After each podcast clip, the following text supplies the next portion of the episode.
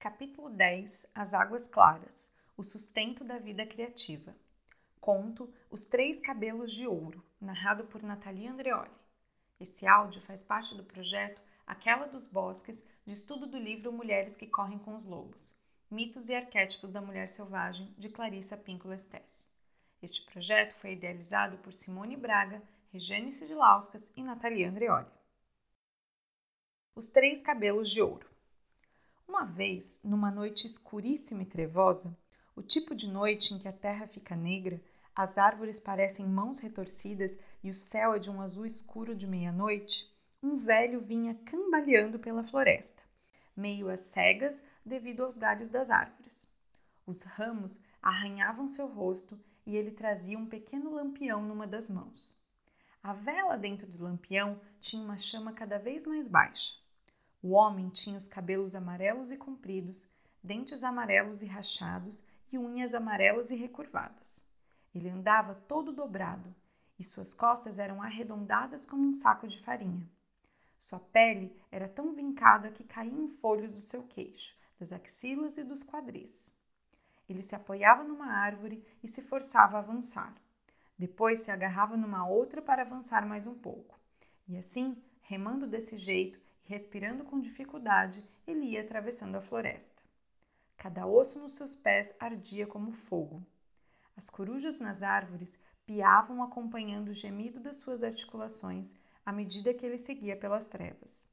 Muito ao longe, tremeluzia uma luzinha, um chalé, um fogo, um lar, um local de descanso. E ele se esforçava na direção daquela luz. No exato instante em que chegou à porta, ele estava tão cansado, tão exausto, que a pequena chama no seu lampião se apagou e o velho caiu porta adentro desmaiado.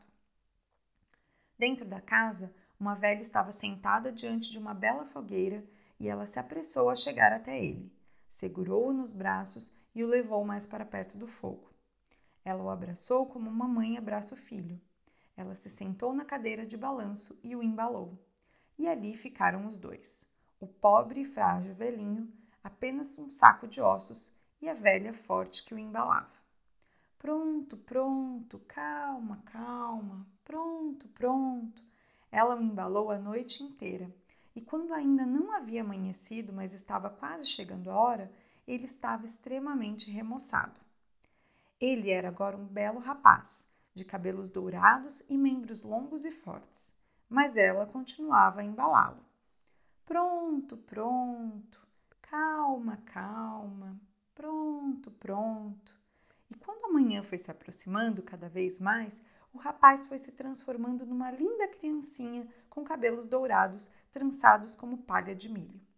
No momento exato do raiar do dia, a velha arrancou bem rápido três fios da linda cabeça da criança e os jogou nos ladrilhos. Eles fizeram um barulhinho tim, tim, tim, e a criancinha nos seus braços desceu do colo e saiu correndo para a porta. Voltando o rosto por um instante para a velha, o menino deu um sorriso deslumbrante, virou-se e saiu voando para o céu para se tornar o brilhante sol da manhã.